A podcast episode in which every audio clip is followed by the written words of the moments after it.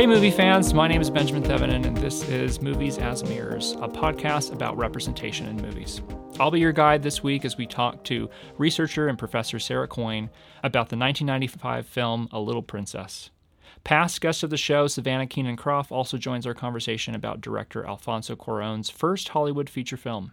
And don't worry, it's okay if you haven't seen the movie, though I would recommend watching it, and it is also on Netflix.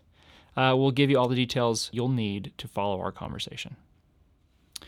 A Little Princess is loosely based on the book of the same name by author Frances Hodgson Burnett, written in 1905. This was her first of only two novels to be published, with the other being the beloved classic The Secret Garden.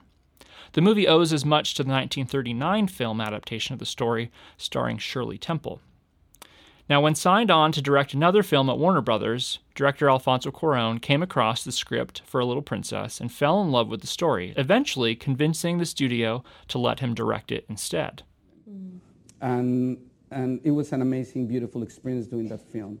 Uh, I guess that I was going through a similar process, similar process uh, as the girl, uh, trying to find uh, my own spiritual awakening. Uh, and uh, it, it, pretty much came in sync with, uh, with, with doing that film. A Little Princess launched Cuarón's career in Hollywood, including movies like Harry Potter and the Prisoner of Azkaban, Children of Men, Gravity, and Roma.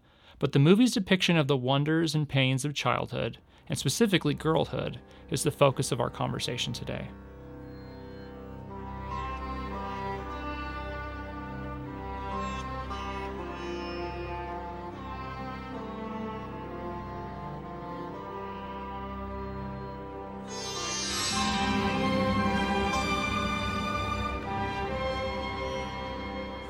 Now, A Little Princess tells a story of Sarah Crewe, played by Liesl Matthews, the 10 year old spirited daughter of a wealthy widowed captain of the British Army, played by Liam Cunningham.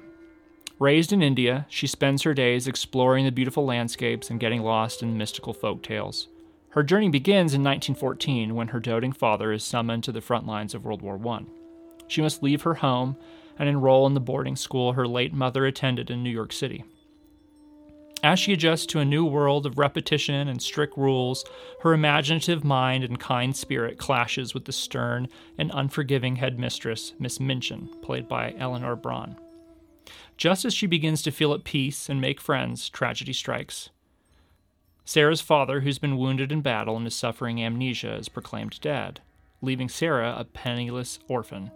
Without her fortune, Sarah is forced by Miss Minchin to work as a servant at the school and Sarah's belief that every girl is a princess is tested to its limits as she endures the cruel treatment by her former classmates and headmistress. But she uses the power of imagination and compassion to keep hope alive for herself and others suffering around her. I believe that you are, and always will be, my little princess.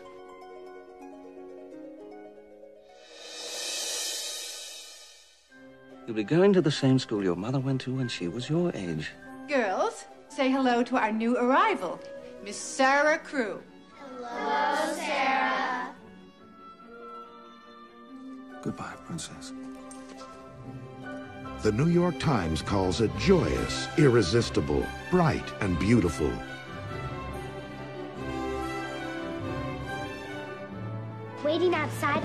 Handsome stable boy Pierre. The arrows sped through the air. A group of mermaids appeared. Stop! From now on, there will be no more make believe at this school. So, before we discuss the themes of imagination and self worth, hope, uh, and all in the context of its representation of girlhood, let me introduce my guests today. First, a friend and a former student of mine. She has a master's degree in family and media with an emphasis on gender. She's a professor at UVU. Past guest of the show, Savannah Keenan Croft. Savannah was kind enough to co host the episode with me this week. Savannah, how are you doing? Pretty good. How are you?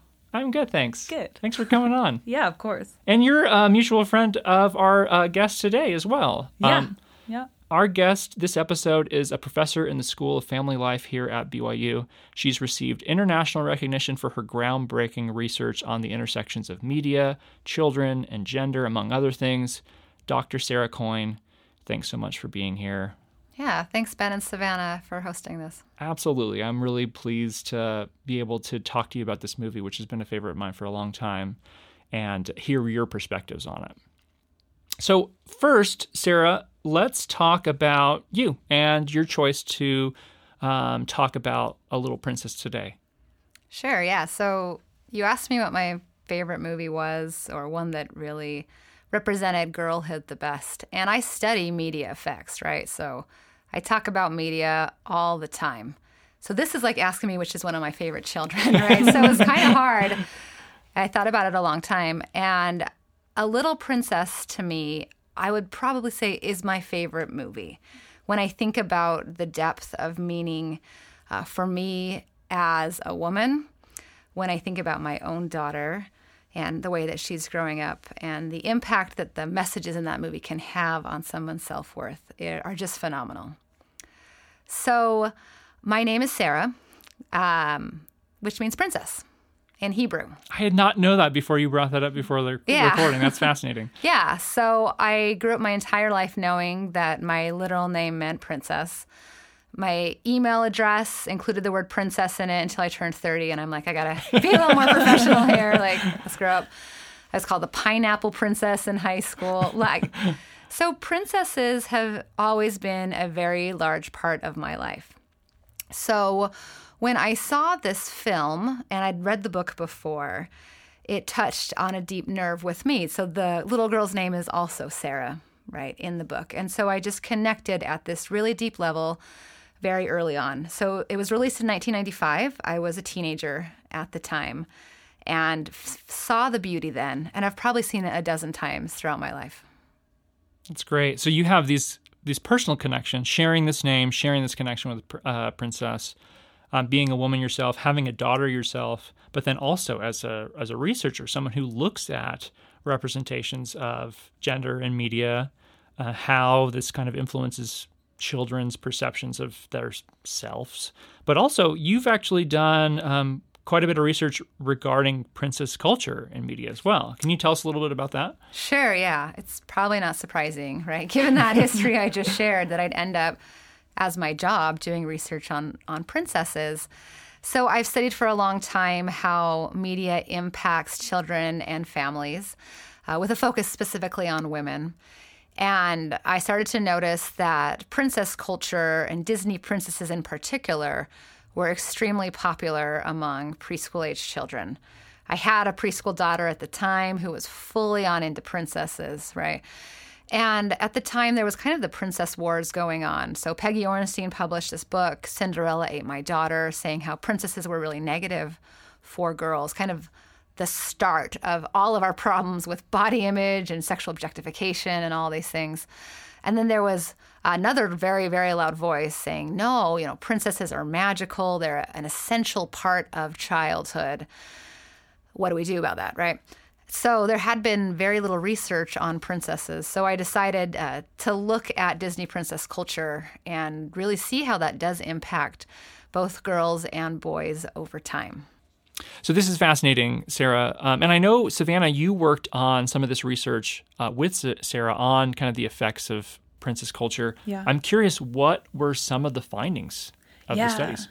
Uh, honestly, it was really interesting for me, especially as a graduate student who wasn't involved in every part of it, to kind of go back and read the finished product of what Sarah had done with the study. And basically, what she and her we found was that girls who are really engaged with this princess culture have like lower self-esteem and like kind of feel limited in like what like oh I don't want to do as much math or like maybe I'm not going to be as good at science as my peers because they are kind of getting too involved in the like idea of like being a princess. Would you say that that's fair representation? Yeah, so they the just findings? really prescribe strongly to gender stereotypes Yeah. about women, which is the idea that I have to be more passive and weak and really kind and friendly, right? So that's kind of a good side of it. But you're right, can't take risks or I'm not good at math or science, or I need to marry somebody who's really attractive and earns a lot of money. So, Yeah. what we find is that girls who really prescribe strongly to gender stereotypes limit themselves in some significant ways. And so, what we know is that princesses on the whole tend to be kind of stereotyped, especially early princesses, and especially the way that parents talk about princesses. They often focus on appearance related things, how pretty they look, you know, the merchandise and so on. So, the message that they're getting from princess culture is one of a, a stereotyped one. Yeah. It's fascinating. You also did find too that boys who participated largely in this like princess culture were kinder and more empathetic, right? Than other boys. Yeah, so some really positive effects for boys. They, yeah. they were more pro-social. They had better body image, if yeah. I remember right. And so it's, you know, not typical for boys to really engage in princess culture. Yeah. But they tended to be less male gender stereotyped, right? More androgynous, which is a really healthy place yeah. to be. Yeah, exactly.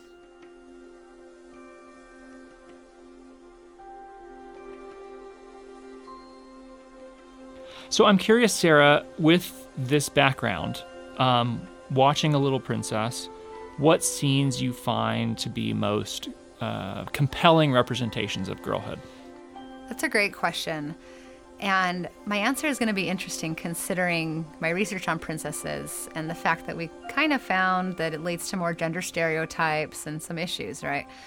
My very favorite scene in this movie, and I would say almost in any movie that I've ever seen, is toward the end of the film. So Sarah's lost her fortune, right? She's this servant in the household. She lives in the attic in these tattered clothes. And uh, Miss Minchin comes up and catches her telling the girls these stories about India and, and imagination. And Miss Minchin sends the girls away. And uh, she tells Sarah something like this, right? Now is not the time to uh, engage in ridiculous fantasies. It's time to be a productive member of society. Time you learned, Sarah Crewe, that you're not a little princess anymore. And and I get emotional every time I talk about this scene because it's just so beautiful. Um, she says, "Yes, ma'am, um, I understand, but I don't believe it." And then uh, she says, "Every girl is a princess." whether you live in tiny old attics, whether you are ugly or pretty or in tattered clothes or regardless of circumstances, every girl is a little princess. And she says, Didn't your father ever teach you that? Didn't he? And there's so much beauty and truth in that statement because I think the way we define princess in the normal world is this rich, spoiled, bratty girl who has everything that she wants and who wears pretty dresses and they sparkle and, you know, that kind of way. But Sarah's definition of princess is so core. It speaks to this potential that each girl has to achieve anything she puts her mind to, which is reflective of girlhood, right? No matter what you look like, no matter your circumstances, you have so much potential. And I also find um, that it speaks to the divinity within each individual girl and each individual boy, right? So, from a religious standpoint, you know, we believe that we are literal princesses, daughters of a king and a queen. And so, to me, that scene represents just the beauty that is girlhood. I, I agree. Like, I think that that scene stands out to me as like a really really powerful um her the girl's performance is is remarkable in that scene. Yeah she's good. And then the um, response that miss minchin has right that you can tell that sarah's really touched a nerve that maybe the reason why she is as cruel and kind of unforgiving as, as Miss Minchin is, is is the result of her not having been taught that and not recognizing that kind of value within herself. And and that's what's really cost her that kind of happiness. Yeah, Miss Minchin, you kind of hate throughout the whole film. Like she has mm-hmm. very few redeeming qualities, but in that moment, I feel really sorry for her. Yeah, because you're right. Like she missed that message that every little girl needs to hear. It's time you learned, Sarah Crewe, that real life has nothing to do with your little fantasy games. It's a cruel, nasty world out there, and it's our duty to make the best of it. Not to indulge in ridiculous dreams, but to be productive and useful. Do you understand what I'm saying? Yes, ma'am. Good. but I don't believe in it. Don't tell me you still fancy yourself a princess. Good God, child, look around you. Or better yet, look in the mirror.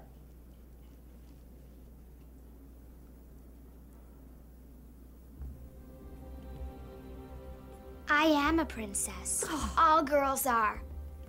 Even if they live in tiny old attics, even if they dress in rags, even if they aren't pretty or smart or young, they're still princesses. All of us. Didn't your father ever tell you that? Didn't he? If I find you up here with any of the girls again, I will throw you out into the street! So you were just talking about your study, Sarah, and kind of how you found that maybe engaging a ton in this princess culture isn't super helpful for girls. So how do you feel like this representation of being a princess is different from maybe what we're seeing in the Disney princess culture that's not so helpful? Yeah, that's a really good question and an interesting one because I have been called a princess hater. I've been told I need to be fired from my job. I'm a bad mother. Called terrible names because of this so princess. You study. literally got hate mail. You said I like actual physical hate mail oh from BYU sent to my office. It's the only time that's ever happened over princesses, right?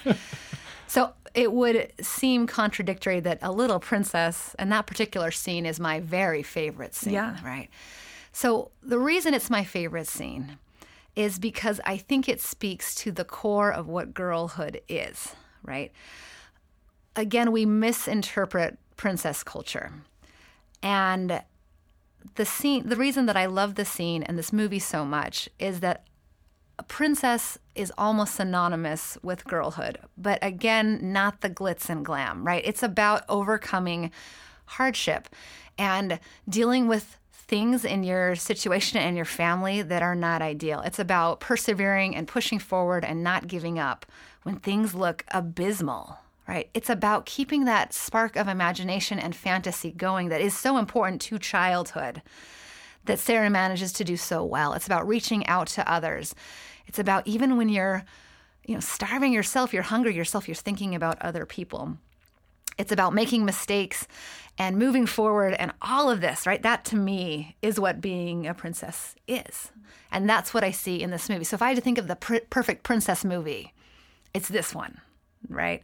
There because there is glitz and glam, but she's still a princess even when all that falls away. And in fact, a deeper, she gets a deeper sense of herself as a princess, as a girl, as the movie goes on, and she loses pretty much everything. You should report to Mabel in the kitchen promptly at 5 a.m. I could have you arrested for taking this.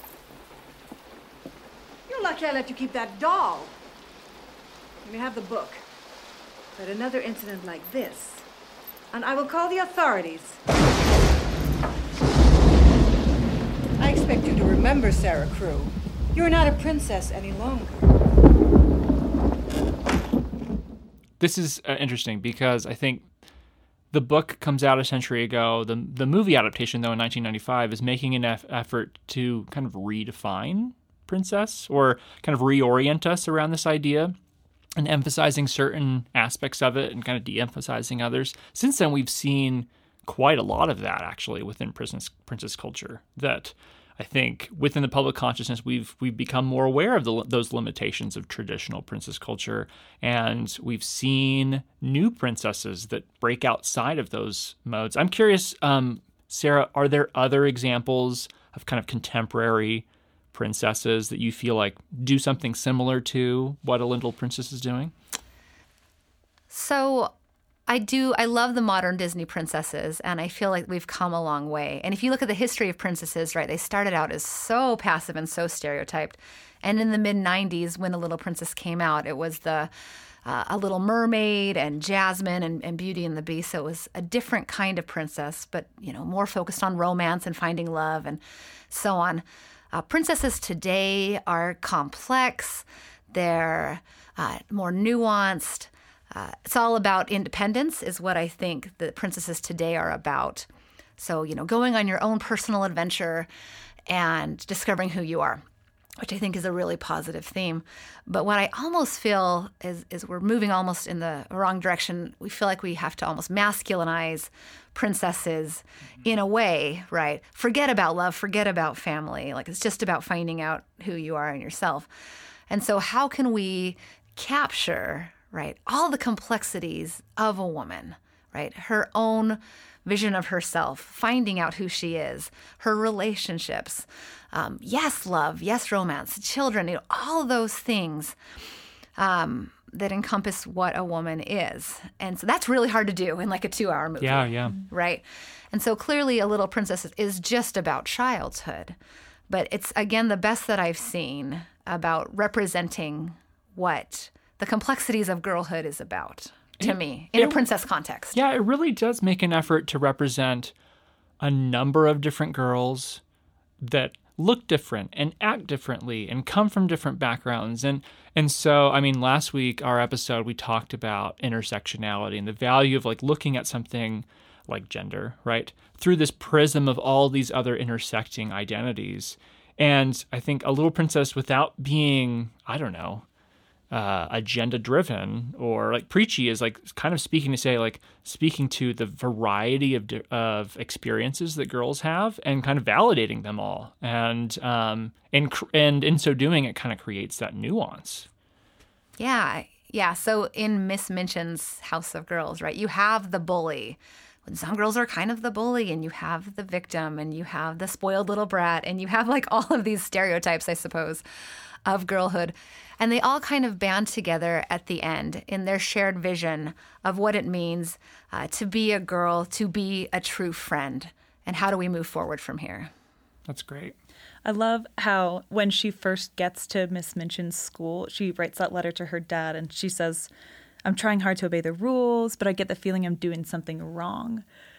I that shook me when I heard that because it just reminded me of the way that like when we try to like adhere to what it means to be a princess or what it means to be a woman rather than just like what it means to be me or right like what do i think it means to be a princess when when we're not focusing on that but focusing on what do people expect of me it's really hard to like meet those requirements right and so she's like she's already awesome she comes to the school and she's like i'm i'm doing something wrong what am i doing and in reality she's like denying herself right? And so the idea that like everybody is a princess in a different way to me totally comes out in that line. I I love that view. And I think a lot of the pain that we put on ourselves as women are when we think we're not measuring up to what the perfect woman should be, right? We all have this expectation. You know, if I if I was a good person, if I was a good woman, I would be doing this, this, and this, and this. Yeah. Recognizing that there's so many different ways to do this life right? And to appreciate, to validate, to love others for doing it differently is kind of the mark of humanity. Yeah. Did you ever know a real Prince Maya? Yes. Lucky's father. I thought he was in the army. He was. And he was my prince. And I, his princess. But I mean real princes and princesses. All women are princesses. It is our right. One of my other favorite scenes is between Sarah and the little girl. I think her name is Lottie. She's like four yeah, or five. Yeah, yeah, right? uh-huh. The one and that screams a lot. The one that screams and tantrums all the time. Yeah. And uh, they're talking early on in the movie, and Becky, who is the other servant, you know, comes in the room, and I think she's sweeping, and Sarah goes, you know, who's that? And Lottie goes, Oh, that's Becky, but we don't talk to her. Well, why not? Well, sh- she's a servant here, and she has brown skin. And Sarah says, Well, why should that matter? And for 1914 or whenever, right, this, this book was produced, or the time period it was in, right, we um, was a really important thing to show Sarah being able to go beyond the color of skin. And then her actions toward Becky throughout the rest of the whole film are so beautiful to suggest, you know, she's really internalized that. and she sees beyond skin color. She embraces Becky. They end up, right? There's a powerful scene later on where she says, You know, I think we're sisters. We're not just friends. Our bond is sisterhood. And then eventually they become adopted by uh, Sarah's father, right? And so it's such a powerful message here of seeing beyond first appearances that I love in that film.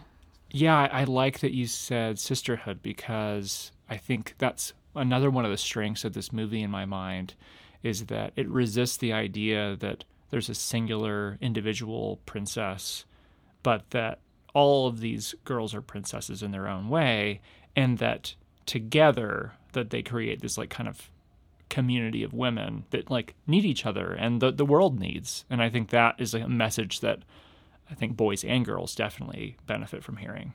Yeah, we're all kind of in this together. We need to support each other if we're going to make it through.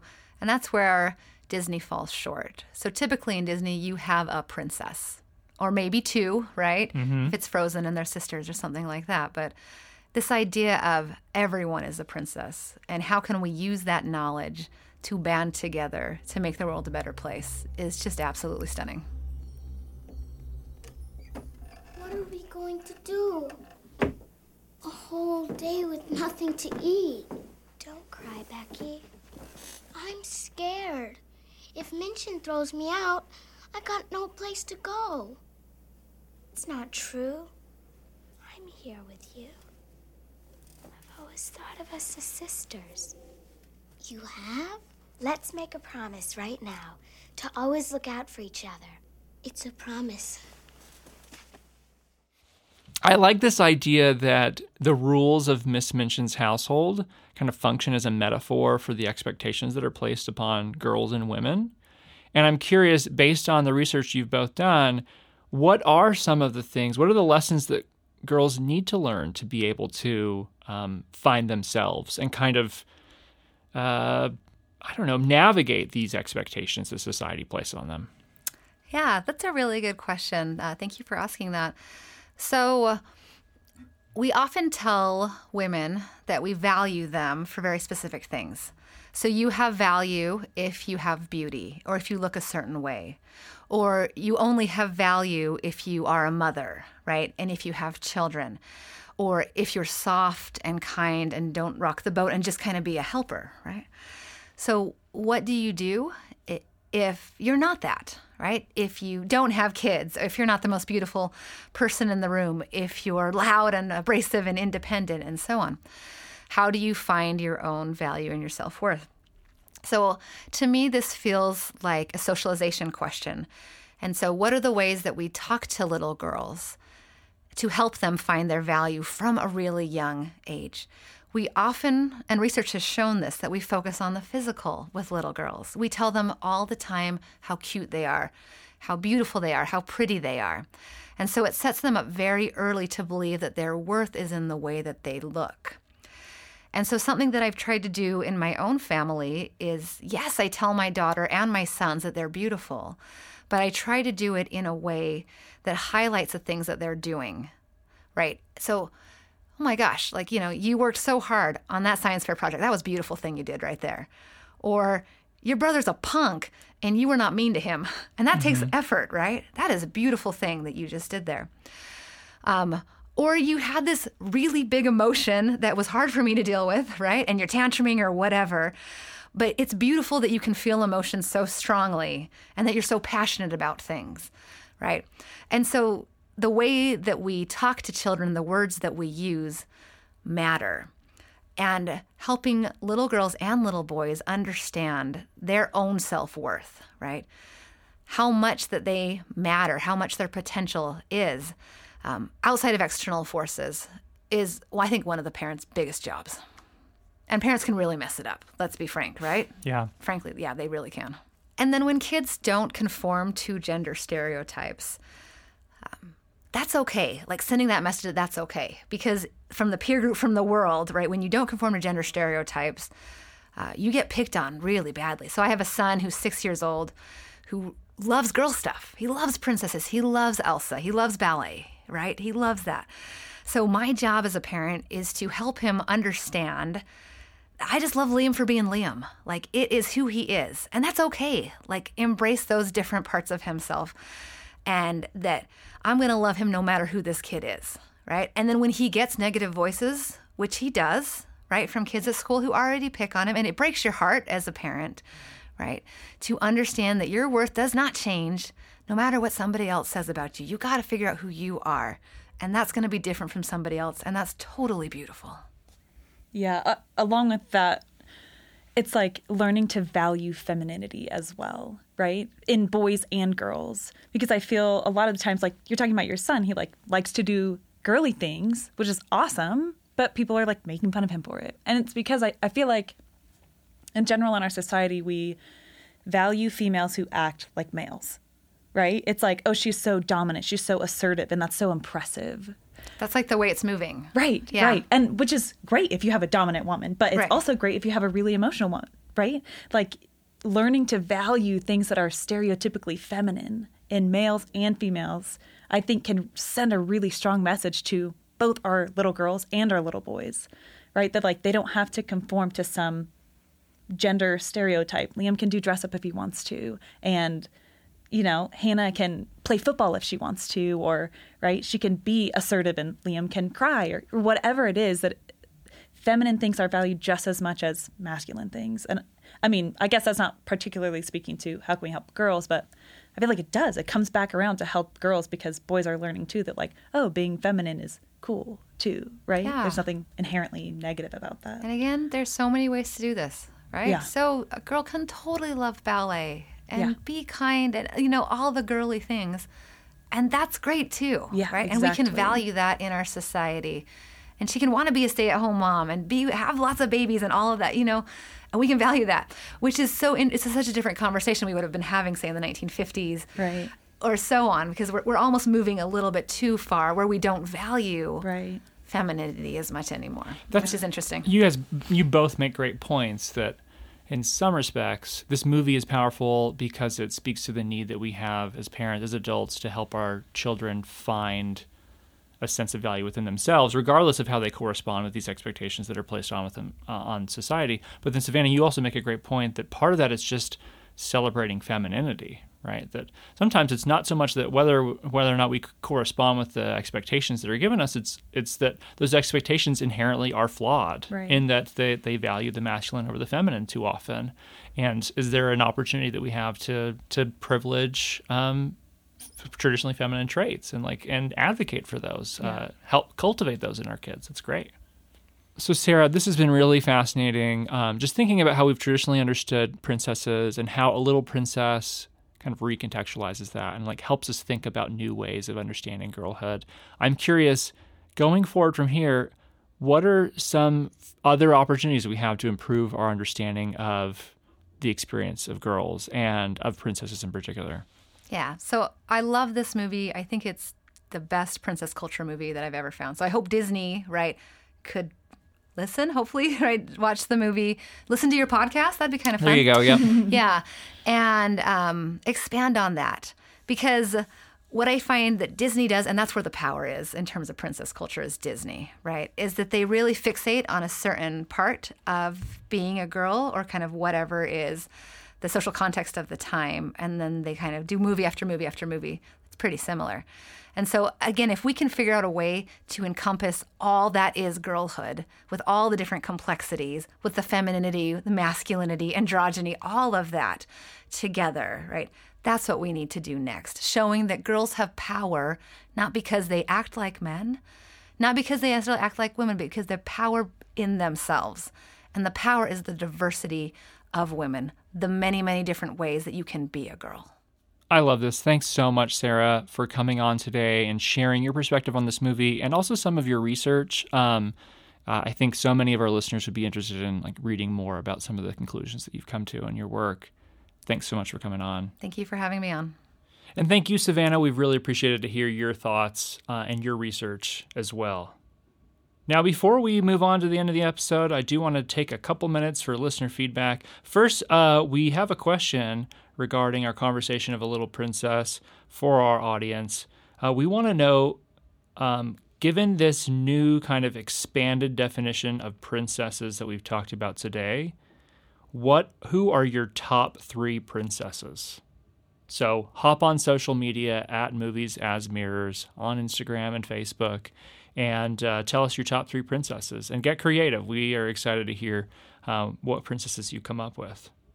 And then um, a few episodes ago, when we had our Sundance episode, we asked our listeners about a scene from a film that they felt best represents female empowerment. Colby Lynn says uh, anything with Meryl Streep, but um, The Wife was the last one of hers that depicted perfectly the parts of my 18 year marriage that I watched, and I forgave myself when I acted the way that she was acting in the film.